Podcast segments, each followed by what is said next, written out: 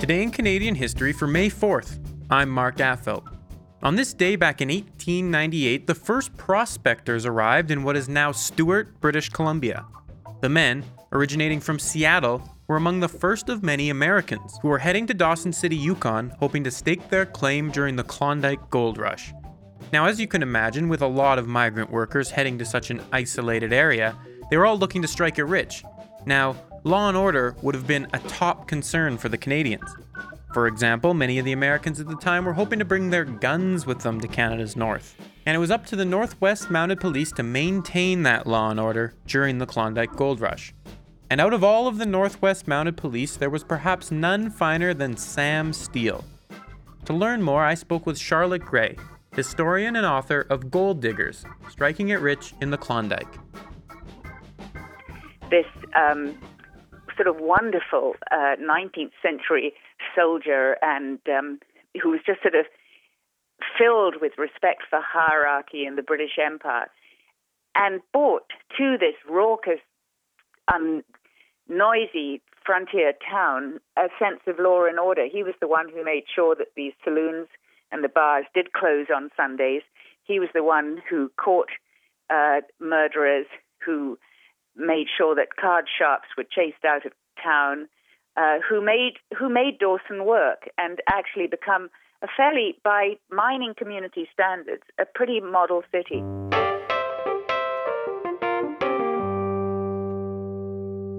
Yeah, well, and, and obviously a lot of these men were living in tents, um, sort of independent from society, and, and I can imagine that, that maintaining the peace wasn't exactly an easy job. It absolutely wasn't, particularly because, in fact, most of the residents were American. Uh, and they bitterly regretted, uh, resented having to pay taxes to the Canadian government. Uh, they were not by nature law abiding, but Sam Steele made sure that uh, every miner knew that um, you were not allowed to carry a gun. You had to obey the rules.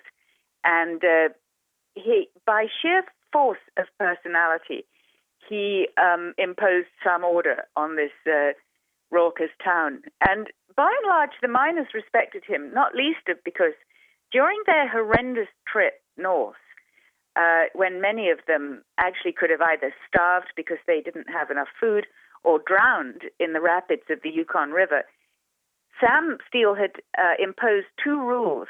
One was that you, if you were coming in, you had to have a year's supply of food, and the other was that every boat going through the rapids had to be numbered and uh, its passengers registered, so that uh, they would know if you uh, needed rescuing.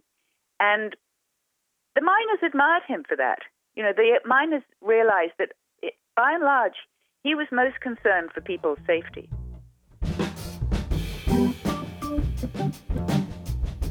Today is a day full of Canadian history. The Naval Service Act was passed creating the Canadian Navy on this day back in 1910. The Don't Make a Wave Committee was founded in Vancouver, BC on this day back in 1972. The committee was the precursor to the Greenpeace Foundation. And as always, we aired this episode of Today in Canadian History. Today in Canadian History is produced by CJSW 90.9 FM. The executive producers are Joe Burima and Mark Affeld. Original music is produced by the Fisk, Fletcher, and May Trio.